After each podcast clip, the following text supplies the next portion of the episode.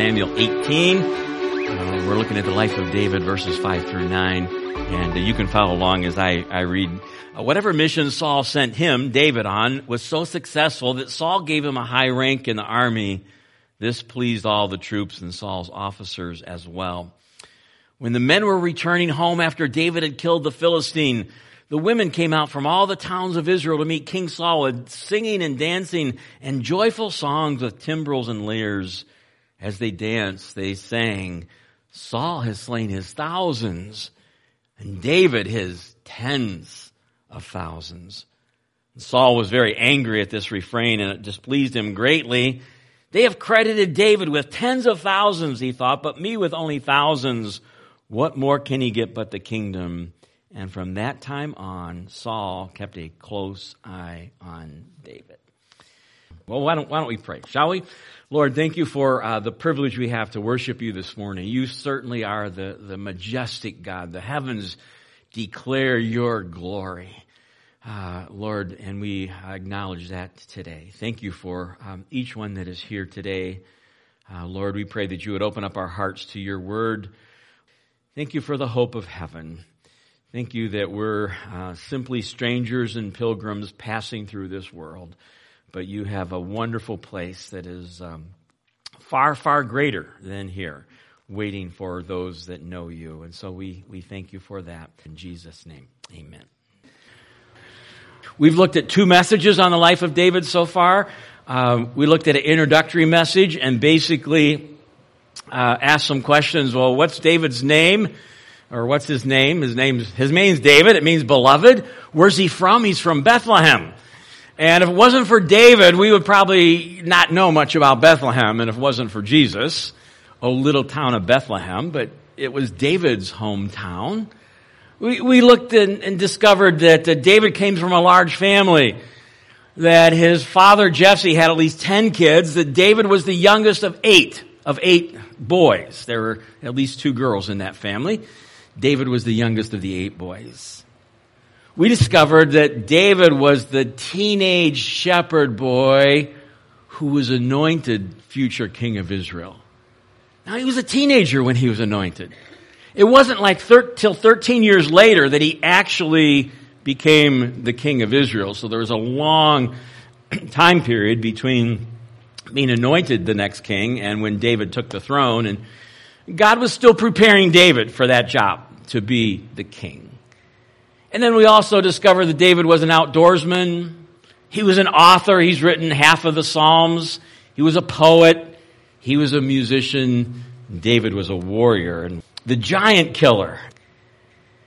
Well, this morning, if you have your Bibles, 1 Samuel chapter 18, um, and we're going to look at three defining relationships in David's life. Three defining relationships in David's life.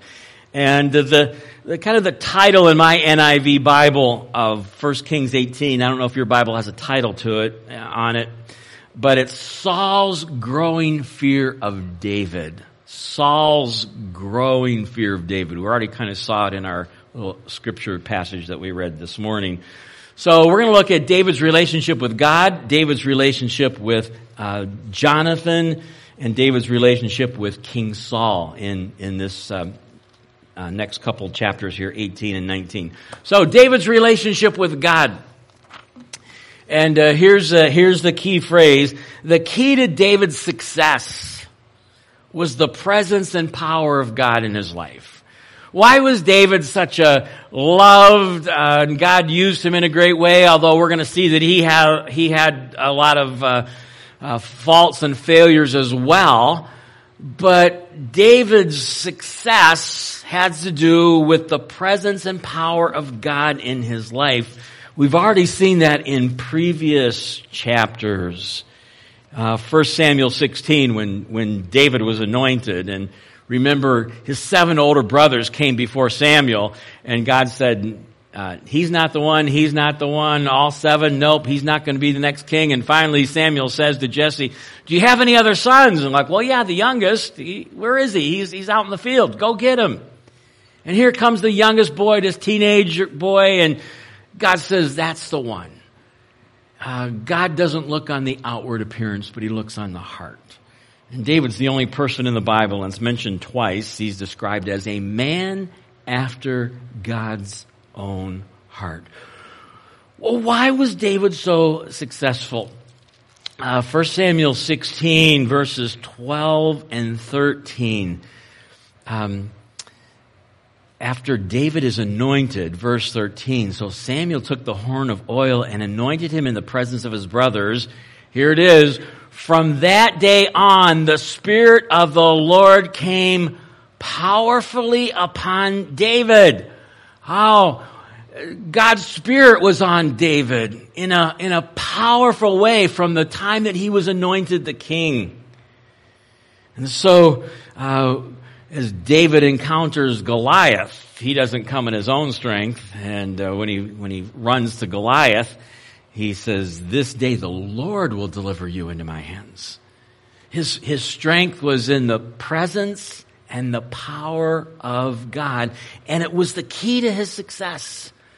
Uh, 1 Samuel um, 18, verse 5, our passage this morning it says, whatever mission Saul sent him on, David was so successful that Saul gave him a high rank in the army. Uh, drop down to verse 12. Saul was afraid of David because what? The Lord was with David. And notice the contrast, but had departed from Saul. So here's, here's the key to David's success. It's the, the presence and the power of God in his life. And of course we know this is in the Old Testament that uh, it's a little bit different today. We'll, we'll look at it in a little bit. But today, the Spirit of God, when we accept Jesus as our Savior, comes in and when Jesus in um, John, I think it was John 17, says, I'll send you a comforter, He will be with you forever. He's not going to leave you. In the Old Testament, the Spirit came upon people and then empowered them for tasks and then sometimes left. And you see that in the life of, of Samson. And so the, the presence and the power of God is, is on David. Uh, verse 14 of 1 Samuel 18. In everything he did, he had great success. Why? Because the Lord was with him uh, God's presence and power was on the life of David. Uh, the end of the chapter, when Saul realized that the Lord was with David. So Saul realizes this.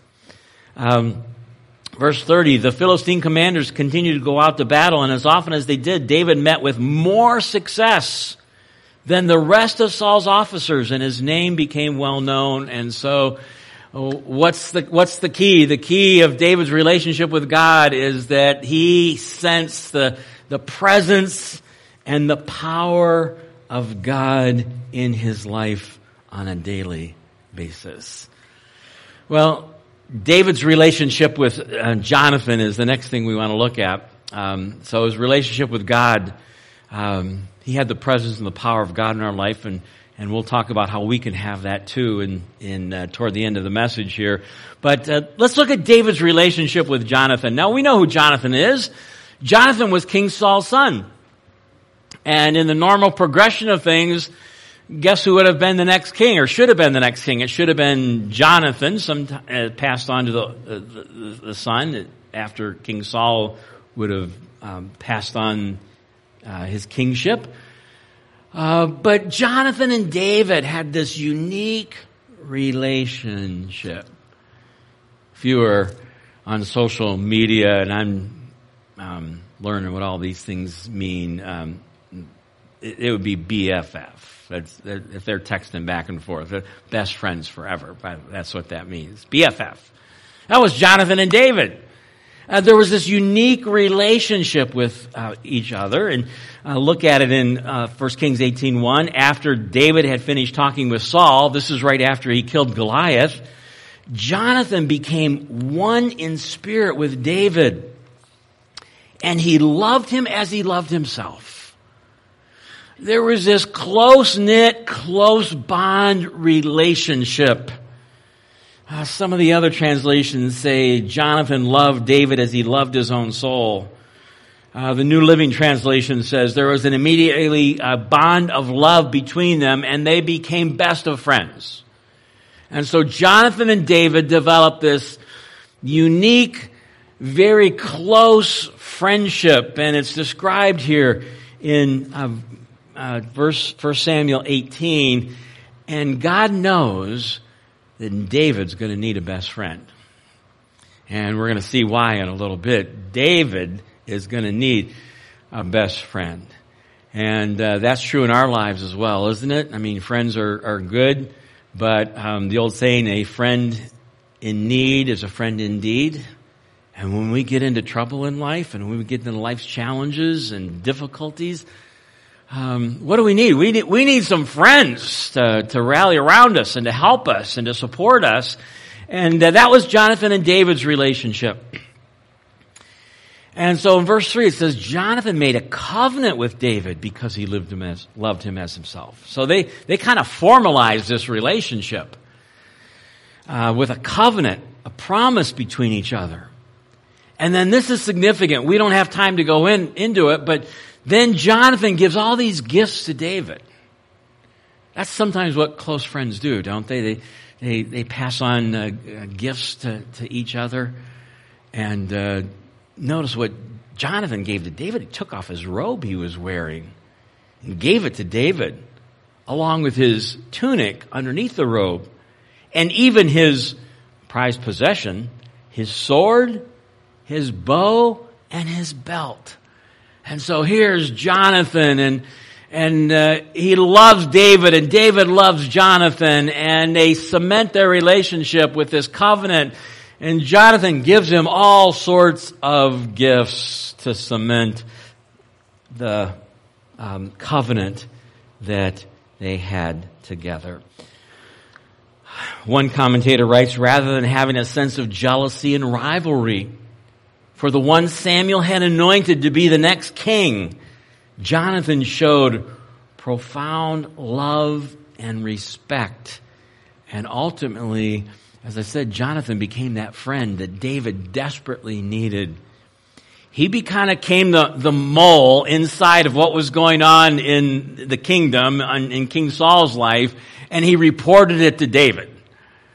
And uh, we'll, we'll see that in, uh, in the coming weeks. And so that's Jonathan's relationship with David, uh, this tight bond of friendship. So, um, David's relationship with God, uh, that was the key to his, his success. Uh, David's relationship with Jonathan um, was uh, a love relationship, a tight, tight, intimate friendship. Well, here's the complicated one David's relationship with King Saul. David's relationship with King Saul. Shakespeare called jealousy the green eyed monster.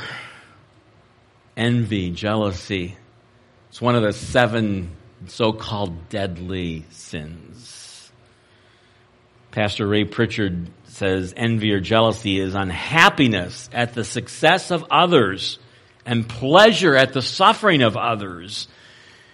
And that would probably be the, the initial word to describe King Saul's relationship with David. And, and we read it in our text this morning that um, King Saul began to be very jealous of David because the Israelites were singing, you know, uh, Saul, you've killed your thousands, but uh, David's the greatest warrior now. He's killed his tens of thousands. And Saul became intensely jealous. Proverbs 14:30 The heart at peace gives life to the body, but envy or jealousy rots the bone. And so Saul's relationship with David was characterized by jealousy. Now, what's interesting when we think about envy and jealousy in our lives, and we all have the tendency to fall into that, and uh, the sin of jealousy, is that uh, we tend to compare ourselves and become jealous of people who are kind of in our same circumstances. In other words, like in our same profession. Like, I'm not going to be tempted to get jealous of uh, maybe an architect or a builder uh, or anything like that, but um, uh, other pastors, easy to, to begin to look at other pastors maybe and, and how God blesses them. And uh, tell you what, my, my, um, one of my college roommates, I had seven of them at Cedarville. Didn't think I was that hard to get along with, but uh, there's backstories to all of them. I don't think it was me. At least I hope it wasn't. But um, but one of my one of my roommates and um, my good friend Chip and God I, God's hand was on Chip from even in, in the, his college days and and uh, God has just blessed Chip and he's been the chairman of the board of trustees at Cedarville University and. Uh, has pastored Spring Creek Church in uh, Milwaukee, a large, large ministry that's touched thousands of lives. Um, but here's the thing that kind of that kind of got me um, potentially jealousy wise. Um, I remember when uh, communicating with Chip and found out that uh, he said, "Well, um, I'm now the chaplain of the Milwaukee Bucks." And I'm like, "What?" Yeah, he's like like um, every home game like 90 minutes before the game, I meet with the, the Milwaukee Bucks team, anybody that wants to come, and the opposing team, and, and I have like a devotional with them, and then like after the game, and, and I've watched when the Milwaukee Bucks were on national TV, I'd, I'd always watch for after the game because the believers would go to center court. Now the, the, the national broadcasters, like the camera would go on it for a while and then realize, oh, we're filming people praying, and then they'd move the camera. But I'd always look for, for my, my roommate Chip. And Chip's out there and they're all huddled together, uh, and they're giving God praise and glory. And I was like, okay, I want to be the chaplain for the whoever. Detroit Pistons. No. But, but you see what I'm saying? And, and, and so King Saul is jealous of David. He sees David as a threat. And so he is, he is envious. And that jealousy then leads to anger. We would maybe say rage would be a better word. Look at it in 1 Samuel 18, 8. After the Israelites are singing this song about how great David is. Saul was very angry. This refrain displeased him greatly. The, the Hebrew word is chara. It means to burn within. And so Saul goes from envy and jealousy to anger. He's angry with David and says he's going to keep an eye on David. From that time on, King Saul kept a close eye on David. Yeah, he, he didn't want him out of his sight. And so it led uh, from envy to anger, but then it went, this is interesting, to fear. Jealousy, envy, anger, and fear. It's three times in the text. This is interesting. Saul was afraid of David because the Lord was with David but had departed from Saul. So Saul knew some, some dynamics going on here. And uh, Saul was afraid of David. Verse 15. When Saul saw how successful he was, he was afraid of him. Uh, verse 18. But David said to Saul, Who am I and what is my family or my clan in Israel that I should become the king's son-in-law? And that's that's not the verse I wanted. It was verse uh, actually verse 29. Um, it says Saul became still more afraid of him, of David, verse 29, and remained his enemy the rest of his days. And so here's this spiral downward. It started with envy and jealousy, which we have to guard against in our lives. It moved to anger. It moved to fear, but then it moved to a, um, attempted murder. Attempted murder. Um, we're going to just go through this real quickly. Five times Saul tries to kill David. Five times in chapters 18 and 19. Saul's solution, because he's jealous, he's angry, uh, he's fearful of David, his solution is, let's kill David. Let's kill David. And um, when, when we think of this progression downward, I was watching uh, um, the news about a week ago, and uh, the statistic was that uh, 45,000 murders um, in the United States in 2021. And I wonder how many of those murders, I imagine a good percentage, have to deal with a relationship, jealousy, anger, rage, murder. And that's, that's the downward spiral. Uh, Phillip uh, Keller in his commentary on this passage says, a dark, morose, angry mood settled upon Saul's soul. Deep depression engulfed his spirit with burning malice. Saul saw David as one desired um, to cap uh, to capture the loyalty of Israel and supplant him as their king. Saul was demented and in torment of spirit. So here, here we are. With that said, uh, let's go to uh, verse 10. Here's attempt number one.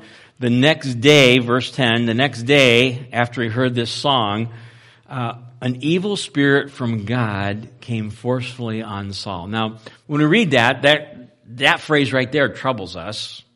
Why would God send an evil spirit on Saul? That's, that's a good question, and I don't know if I have the exact answer other than to say that God is sovereign and um, He's in control of everything. And as Martin Luther once said, even the devil is God's devil. In other words, God can even use Satan to accomplish his purposes. And, and I think that's a little bit what's going on here in the big picture. And so this evil spirit comes on Saul and it says he was, um, let's see, this is first uh, Samuel 18 verse, verse 10. It says, an evil spirit came forcefully on Saul. He was prophesying his house while David was playing the lyre, as he usually did. Saul had a spear in his hand and he hurled it, saying to himself, I'll pin David to the wall. But David eluded him twice. David, here he is, he's, he's playing the music for King Saul and, and, and it w- would soothe his spirit. But in this particular occasion, once he got jealous, he's got a spear next to him and twice he throws it at David and David dodges the spear. That's attempt number one. Uh, attempt number two is to have David killed in battle.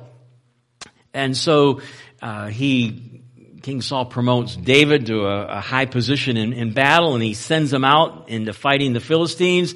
He's going to give his daughter uh, uh, uh as a reward uh, for, for David for these great victories. And that's the background and the context here. And it says, Saul said to David, here's my older daughter Merab. I will give her to you in marriage. Only serve me bravely, verse 17, and fight the battles of the Lord.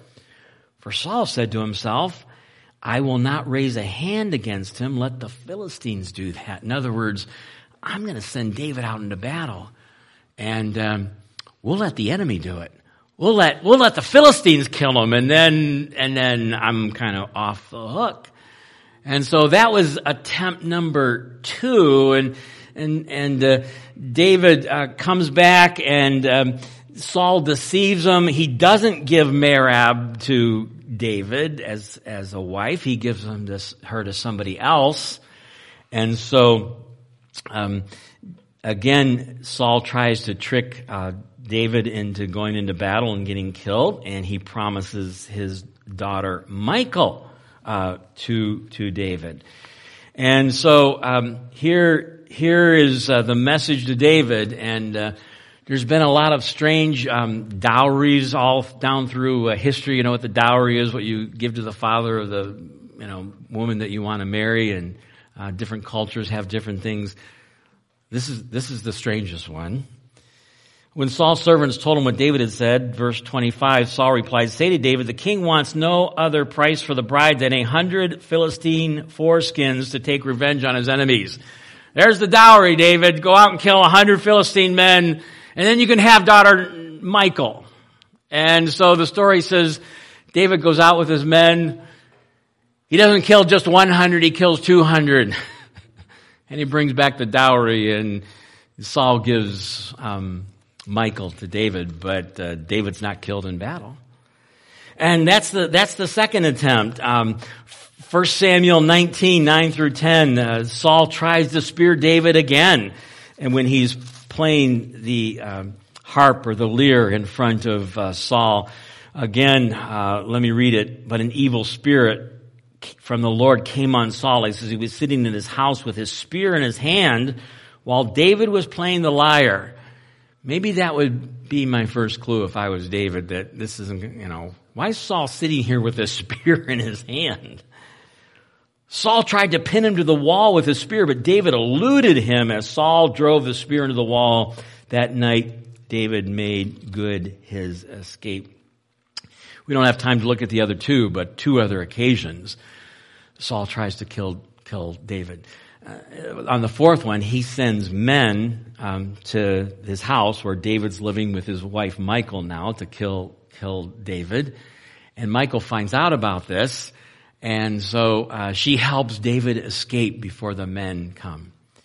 In fact, um, she, if you ever seen, uh, is really one of my favorite movies, Escape from Alcatraz. Remember those guys made this like little model of like themselves, and they were in the, in the beds when after they made the escape, so they think they're still there. That's what Michal, Michal did.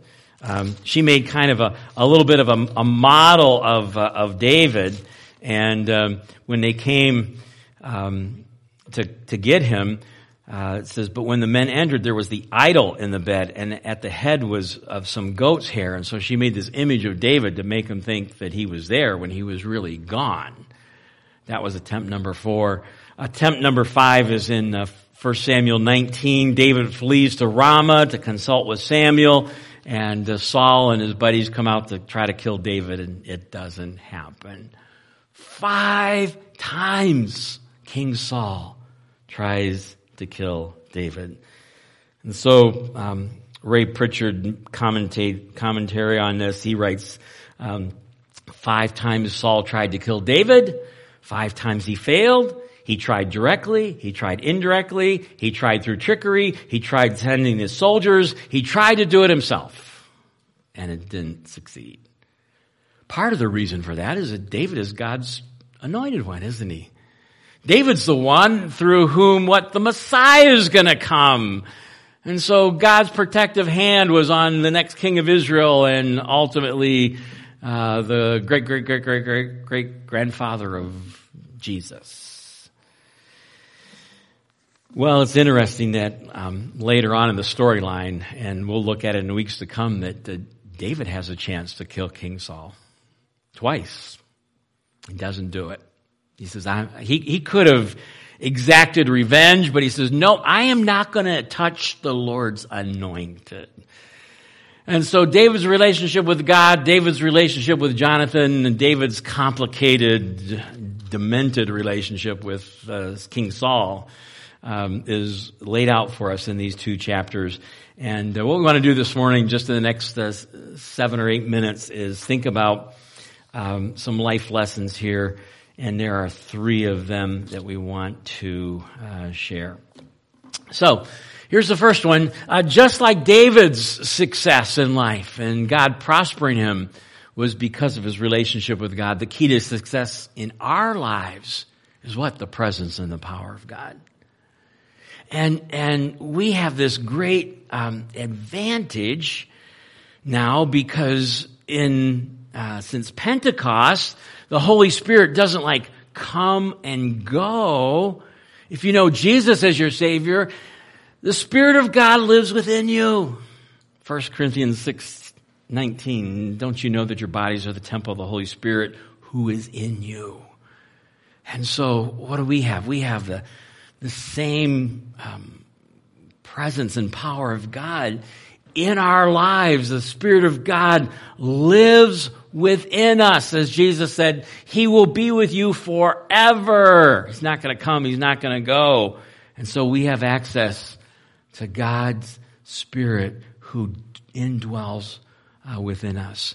And um, here's the here's the key. It's uh, it's not a matter as a believer of us getting more of the Holy Spirit because He, as a person, uh, indwells us. Uh, the whole question of God's presence and power is allowing the Holy Spirit to have more of us, isn't it? Having more control. And that's the Ephesians, uh, that passage. Uh, don't be drunk with wine in which is excess, but here it is. Keep on being what? Filled, controlled, influenced by the Holy Spirit. So just as too much alcohol affects the way we think, uh, what we say, and what we do, uh, literally we could say, don't be filled with spirits, be filled with the Spirit. And let God's presence and power um, direct your life. And so um, that's uh, that's lesson number one. And uh, we just celebrated that Independence Day, July 4th. Um, but as believers, we need to live in dependence. Two words. In dependence. And we're dependent on God and His Holy Spirit. So here's, uh, here's the second one um, from this passage, and it's this. Friendship is a gift from God. James 1.17, every good and perfect gift comes from above. And uh, one of the great gifts that God gives us is friendship. And we see this friendship between Jonathan and David that really um, helped David survive the, the murderous attempts of King Saul. Solomon writes about the benefits of two friends, two people rather than just one. Um, I've read this at many wedding ceremonies. Solomon writes two are better than one because they have a good return for their labor. If either of them falls down, one can help the other up. If two lie together to keep, uh, they will keep warm, but how can one keep warm alone? Though one may be overpowered, two can defend themselves. And so uh, Solomon says, hey, there's benefits in, in two people. There's benefits in friendship. You can get more work done. And uh, you're stronger uh, if you get attacked. And so uh, friendship um, is a gift from God. And I hope, my prayer is that you have some good friendships in your life. Um, friendships take time. Um, Proverbs says a man that has friends must show himself friendly. Um, sometimes for outgoing people, if you're an extrovert, that's a little easier. Um, introverted people sometimes have a little more difficulty making friendships. But friendships are essential in our journey through life. David Smith in 1983 wrote a book, an interesting title, The Friendless American Male. And as he looked at the social structure of America, I uh, discovered that uh, sometimes um, men do not have a lot of friends. And so he, uh, he writes about five components of friendship, mutual loyalty, commitment, interest, a mutual acceptance, and unconditional love.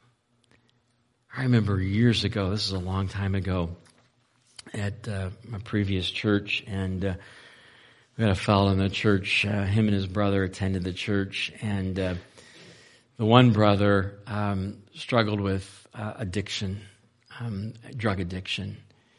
And uh, so um, tried to encourage him and met with him a couple times and then uh, got to the point where um, he was going to enter into a, uh, a therapy, a drug addiction therapy place, and it was up, actually it was in Chelsea, and he asked me to drive him there.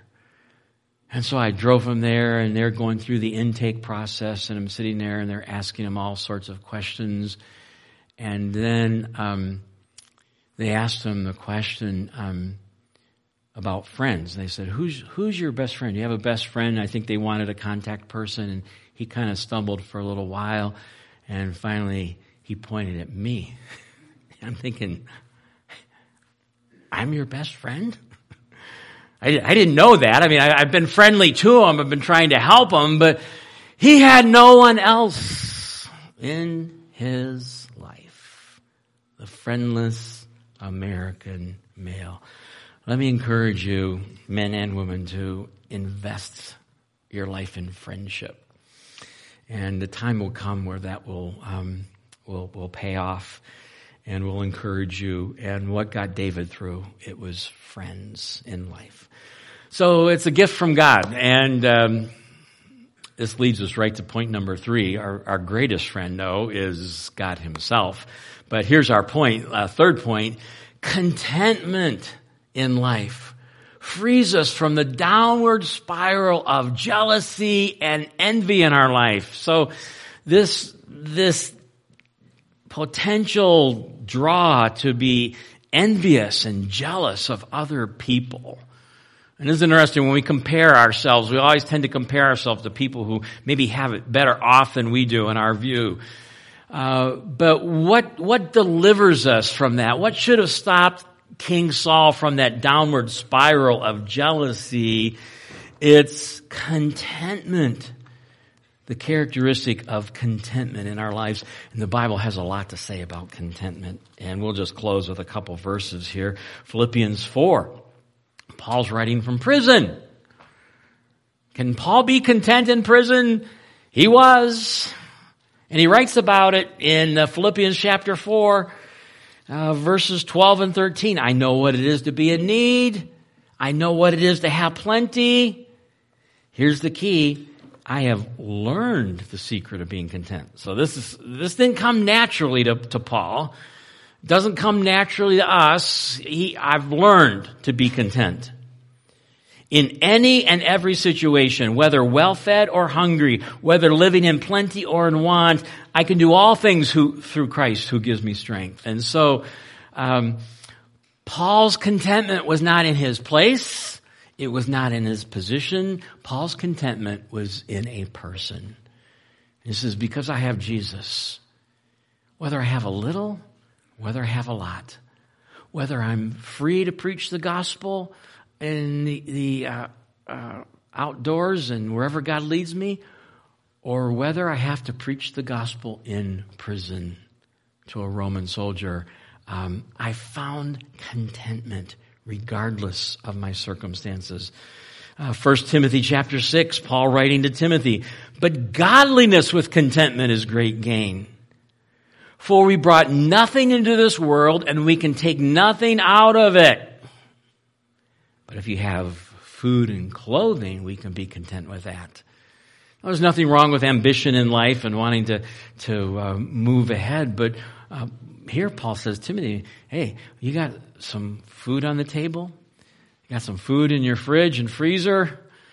You got some clothes in your closet? Oh my word, my wife's always telling me, you need to go through that closet you know, because I, I never throw anything away, and so I've got like all these clothes. We're, we we have so much in our culture. Uh, having food and, and clothing be content. Hebrews chapter 13, uh, verses 5 and 6. Keep your lives free from the love of money. Be content with what you have. Why? Because God has said, Never will I leave you, never will I forsake you. And so, John chapter 4, Jesus talking to the woman at the well says, um, You know, you drink of this water, you're going to get thirsty again. But he said, Anyone who drinks from the water that I give will never thirst again because you will find contentment and satisfaction in Jesus. You know, I'm thinking about my visit with Paul Bigelow yesterday, and I've seen this this cycle of life and you know maybe um, you start out life and you go on your own and uh, you're in a you're in a small apartment and you have everything in a um, Diane basically started in a one bedroom, um, very, very small apartment in Grand Rapids. Uh, started out our married life there in student housing and you know, and then you move on to a house and then you move on to bigger things. And then we have to rent storage units because we have so much stuff. And then as we get toward the end of life we start to downsize and move to a smaller place. And I can't tell you um, certainly dozens and dozens of people that I visited in, in nursing homes, assisted living, and it all comes back down to what? All your stuff is in one room. And where do you find con- contentment? It's not in the things of this world. It's not in the gifts of this world. It's in the giver of gifts. It's in God Himself. And so the secret to uh, envy and jealousy is contentment, and that is found in Jesus. Well, we'll continue with our study of David in the weeks to come, and uh, David's uh, life is fascinating, and uh, we're going to learn some more truths from uh, from his word next week. Let's pray. Lord, thank you. Uh, thank you for the Spirit of God that lives within us, uh, that indwells within us. Our bodies are the temple of the Holy Spirit. Help us to be reminded of that every day, and may the Spirit of God have uh, uh, influence and control of our life and what we think and do and say. And Lord, we thank you as well for the gift of friendships and uh, how that can encourage us through life's journey. Thank you for the model friendship of Jonathan and David in Scripture. Lord, I pray that we would um, uh, invest in uh, friendships and relationships um, right here uh, in our own local church and in our uh, communities and where we uh, live. And we pray that uh, you will bless us with great friendships. And then, Lord, we thank you for the gift of contentment. Lord, whether we have a little or we have a lot, um, we have you. And we thank you for um, the blessing of Jesus, uh, the blessing of eternal life, that uh, we can find true contentment in you. And we'll give you the praise in Jesus' name. Amen.